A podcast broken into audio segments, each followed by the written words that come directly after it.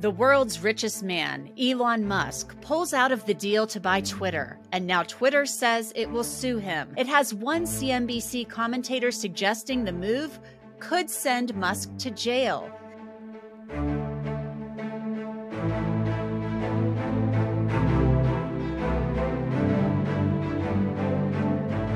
I'm Angenette Levy, and welcome to Law and Crime Sidebar Podcast. Well, this made major headlines. Last Friday, Elon Musk announced that he was pulling out of that $44 billion deal to buy Twitter. He had wanted to buy the social media platform, but said that the company wasn't being transparent about the number of fake accounts out there. So, joining us to discuss this is Professor Anat Alon-Beck. She is a business professor at Case Western Reserve University in Cleveland. Professor Alon-Beck, thank you so much for coming on Sidebar. We appreciate it. Thank you. It's really an honor. I follow your podcast, so thank you for having me today. Oh, well, we appreciate that. Thank you. So tell us, why is Elon Musk in hot water with Twitter? It's my understanding he was demanding transparency, information about the number of fake accounts on Twitter. Twitter didn't want to supply that or said they had supplied it. So, so what's the big deal here? So, um, so let me kind of show you the big picture and what's going on, right? So we have this effort supposedly from Elon Musk. He says, okay, I'm going to purchase this company. I'm going to take it private instead of public. I'm going to take it private. I'm going to own one of the biggest social media platforms, right? I'm basically going to own the next town square. And the problem is, he bought he, he, offered to buy the stock and now by the way it's worth there's a 47% premium on the price that he offered and it looks like he's trying to get out of the deal and what's happening is that it looks like his lawyers are coming up with reasons of why he should be able to get out of this deal, right? He signed a contract. He signed a contract says, I want to buy this company. He has buyer's remorse. He's trying to get out. Now, with regards to the privacy of the information, what he's been asking for is with regards to these, um, you know, fake accounts, right? We, we know that they have some fake accounts. They even filed on the SEC's website these reports that are admitting that. And by the way, let me just say, he didn't do a due diligence before all of this. Okay. And now, while they're negotiating, although he already signed the agreement, he's telling the company, I want to see uh, all the information on these fake accounts and it's really problematic. Why is it problematic? Because we're talking about Elon Musk, right? And we've seen back and forth between Elon Musk and people on Twitter. Do we trust Elon Musk? Can we trust him? Uh, even though he signed an NDA, is he going to respect the NDA? Is he going to tweet about confidential information about the company? What's really going on here, right? And so that's why it's so important and I don't know if it's is it just an excuse. So some commentators are saying it's an excuse. You, he knew there were fake accounts. He's trying to do all this because he's trying to get out of the deal. Others are saying, wait a minute, it's a legitimate business reason. He wants to see what's going on. They won't provide it to him. And why? Again, think about it. We're talking about confidential information, material information that the company owns, and we don't know how he's going to treat that information, right? And so that's really uh, the back and forth with regards to uh, the accounts, which is one of the three other issues that he's saying of why he wants out of the deal. And what he wants now, he doesn't want to pay. He doesn't want to pay up. I feel like NDAs typically are only worth the paper they're written on. We've seen people break NDAs all over the place. So I can understand the concern there. Also, you know, he announced this bid to buy Twitter in the middle of the you know Depp v. Heard trial, in which he was a central figure. He was discussed every day, and then he announces he's buying Twitter right in the middle of this trial. Could this have been a stunt? I think what's going on is that he really wanted to think about it, buy one of the most important platforms that can affect not just trial and public opinions, even about who's going to be the next president of the United States potentially, right? So this is a very powerful tool. A billionaire like Elon Musk is going to want to control the town square. We have got billionaires on papers, they own social media platforms, right? So I'm not surprised that somebody like him is going to want to,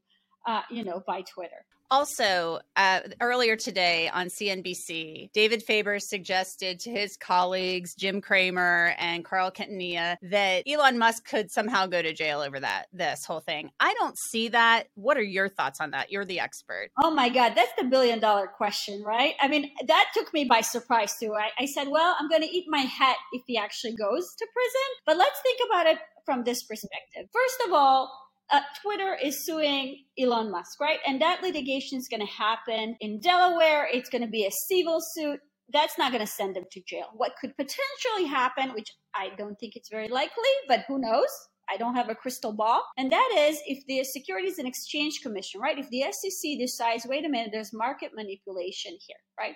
Think about it. We've got a person, we've got a billionaire that has the power and the ability to move the stock market. So if the SEC finds that there is market manipulation here, then they can recommend to the DOJ to file actions against Musk to start a proceeding against him, or the DOJ can decide to do that on their own. Then there will be an FBI investigation. The criminal proceedings could again start, but only if they show or they think that there's some intentionality, right? It has to be an intentional. He has to want to manipulate the securities market, and, and so maybe he's thinking along along those lines. That's that's really the only way I would see that type of argument. And think about the regulator is pretty upset with him right now because this is not the first time. Think about what he did in 2018, right? We've seen Elon Musk pulling out of deals before. We see his power affecting the stock market. And then the question is, is this market manipulation? Does this amount to intentional market manipulation? Is that why he's doing this? Was he not sincere in wanting to buy the company? Did he just want to manipulate the stock market? So that would be the line of argument. Well, we know that Elon Musk's words have a lot of power. He's spoken in the past and moved markets. He's pretty powerful, almost as powerful as the president of the United States. When the president of the United States speaks, people listen. And when Elon Musk says things, people listen. We've seen it happen in the past. So, Dr. Annette Alon Beck, professor of corporate law at Case Western Reserve University, thank you so much for coming on to talk with us. We really appreciate it. Thank you so much for having me today. It's an honor to be with you. Ghislaine Maxwell, the ex girlfriend of Jeffrey Epstein, has appealed. She promised to do so, and she's already serving a 20 year federal prison sentence. And joining us to talk about Ghislaine Maxwell's appeal is Jacob Shamsian from Insider. He is a legal correspondent there. Jacob, welcome back to Sidebar. Thanks for coming on. Thanks so much for having me. Jacob, tell us a little bit about the appeal that Ghislaine Maxwell's attorneys have filed on her behalf. Right. So we've known this whole time that Ghislaine Maxwell would be appealing. I mean, even like throughout her trial, her lawyers would raise arguments they knew the judge wouldn't like, basically saying, "Oh, we're just making this so we can include it in the appeal later." You know, appealing was always going to happen.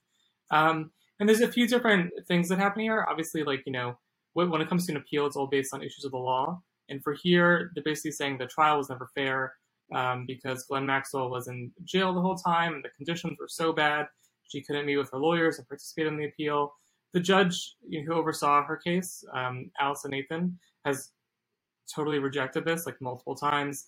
Uh, you know, throughout before her trial, during her trial, they kept saying jail conditions so bad. You know, she can't uh, review the documents. There's guards there spying on her. Doesn't work out, and the judge basically said during her sentencing, like, I don't think any of this really makes any like is, is true. Even like she basically called her lawyers kind of liars for um, and pointed out that uh, you know, Ghislaine Maxwell actually got better jail conditions than most people because you, her great lawyers, like made made sure she can get that access. So, uh, so you know, I think there's a pretty low chance that argument's going to fly. Probably the strongest arguments in Ghislaine Maxwell's arsenal is over uh, juror number 50, the famous Scotty David saga. For those of you who are following, um, if you guys don't remember, Scotty David, uh, first name, middle name identified, he was one of the jurors in the trial. He told media outlets after the trial that he himself was a was a victim of childhood sexual abuse, and uh, you know, and it seems that he didn't disclose this on his juror questionnaire when he filled it out. And so we had this really highly unusual situation. The judge kind of had another hearing, pulled him in, questioned him on the stands, um, and basically concluded like, look, this guy uh, just like flew through the questionnaire. He wasn't, he, he didn't in, intend to deceive. Uh, he kind of just like you know, and and he, it made sense even if he did answer honestly, he still could be seated as a juror, and none of this reached the high bar for, that it takes to throw a whole verdict out, which is what Maxwell's lawyers wanted. Um, but it's a really unusual situation, and there's not a lot of precedents. And I think there's a, you know, if we're going to succeed in the Court of Appeals, it's going to be with that argument. That's what I would think as well, because that issue, if he had disclosed that on his questionnaire, her team would have not allowed him to sit on the jury. I would think they would have stricken him when they had the chance. So I think that's the strongest issue as well, because they always argue that it only takes one juror. And I think it's interesting that you point out, too, that the federal prosecutors said in a lot of court filings that she was receiving better treatment than a lot of the inmates who were being held at the same facility pre trial because of her high profile status. I mean, she can't expect to be treated like she's at the Ritz Carlton when she's sitting in jail awaiting awaiting trial. Yeah, and I mean to be fair, the conditions at the MDC in Brooklyn, which is a federal jail where she, where she was held, are notoriously bad. The judge like even criticized the jail conditions during her sentencing hearing. Um, and you know, the she was because of COVID. You know, she was basically almost um, you know in, in solitary in a, in a certain way for, for a long period of time and yeah, it's hard to prepare your case there. Like you know, I think everyone can be sympathetic to that. That everyone deserves a fair trial and should be able to prepare and should be able to you know talk with their lawyers ahead of trial.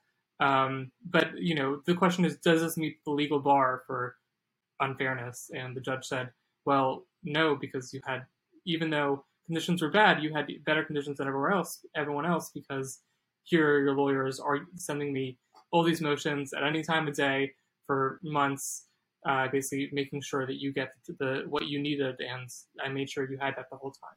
Scotty David, you think is the strongest argument. I think that's the strongest argument on appeal as well. Uh, do you see the Scotty David issue winning the day for her? I mean, what I, I know I'm kind of asking you to speculate, but do you think it could rise to that level and the appeals court would say, yeah, she's she's got a point here. You know, it's really hard to say, and it's it's also really tough because um, no one no one really wants a retrial here, which would be the conclusion here.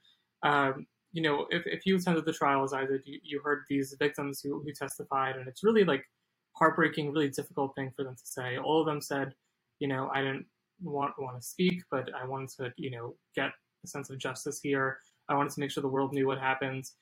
And if if the verdict is thrown out and they have to testify again, I think that would be really devastating. And I, I don't know if all of them would do it. So it's you know it's it's definitely in like the victim's lawyer's interest and the prosecutor's interest to not have to do retrial. Will it happen? I you know I don't know. I mean it's it's it's so hard to say. There's so little precedence for this situation, which is really why um, you know it's the strongest argument for them, and, and also why it's just hard to hard to predict. Um, you know, we saw I mean, it was a different situation, but in the Bill Cosby case, even though it had all this media attention, even though you know Bill Cosby had these other all these accusers, um, you know, there's just this very narrowly defined legal issue that got the verdict thrown out in his case, and we could see that in the Court of Appeals here, it's based on this very very narrowly defined legal issue that Ghislaine Maxwell's uh, case would be thrown out. I think though, even if it does happen, you know, she would still uh, remain in jail until she gets a new trial. So in that sense, you know, she'll still be locked up um, for for what it's worth. But but but will she get a new trial? It's it's just it's impossible to say. Right. We just have to wait and watch. There are a lot of people who talk about this, and I know that I've talked to some people in the federal realm who think she could eventually start talking, especially if she's sitting in jail for 20 years. I mean, she's going to be almost 80 years old by the time she's eligible for release if she doesn't get a new trial uh, and win that new trial. You know, we're kind of speculating here. So, do you see this as a, a thing where she might decide to talk eventually? I think there's a chance of that. She's going to exhaust all her legal options now. She's going to go through this appeal. It could take a couple of years. We'll see where it goes. She goes into the trial. She'll go through that trial. Um, so it could be quite a while, you know. But I, I think um, once she exhausts all her options as, it is now, she's going to be sitting there and thinking like, well, look, I'm 60 something. Um, you know, I'm going to be here until I die probably, and so I have my loving family who has supported me all this all the, for all these years. Rather like you know be a pariah out there than in here. So she she might make that calculation. It wouldn't it wouldn't surprise me at all. Well, it is a lot of wait and see, and we will be waiting and watching. Jacob Shamsian, legal correspondent with Insider. Thanks again for coming back on to Sidebar. We appreciate it. Thank you so much.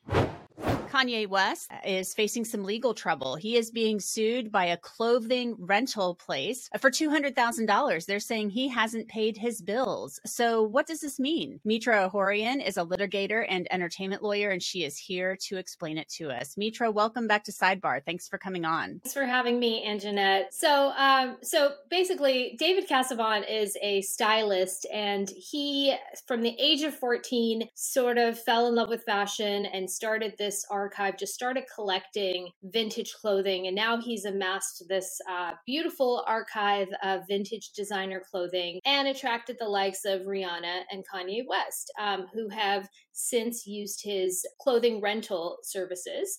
Um, basically, instead of having to buy things for the red carpet and for photo shoots and such, um, they get to, celebrities just get to uh, rent them. Usually they just wear them once and send them back. Um, Kanye has been late to send some things back in the past, but he's always paid these late rental fees um, and then returned them eventually. I guess things have gone on a little too long for David's taste this time.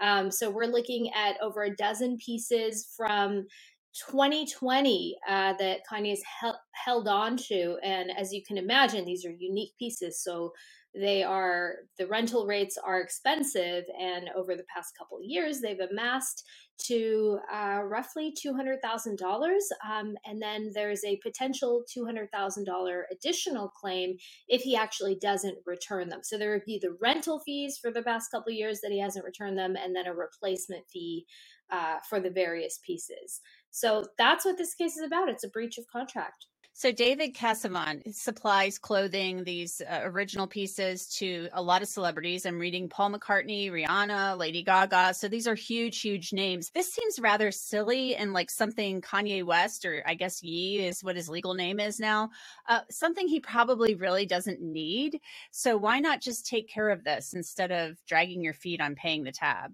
To me, it just sounds like with sort of all the other things that are going on with the divorce and a number of other lawsuits happening, this is probably very low on the totem pole in terms of things that he's thinking about is returning these clothes. Maybe he doesn't know where they are. Maybe he's, you know, uh, his business manager is just not staying on top of these sorts of bills. Um, and so that's possible what happened. I, I don't know that it's necessarily uh, you know, kind of a screw you, I'm not going to pay this. It might be just more of a disorganization. So you think that this will end up getting resolved then? He'll either pay the bill, return the clothing, or just or just pay the whole thing, and so this can be done with. I, I would think so. Yeah.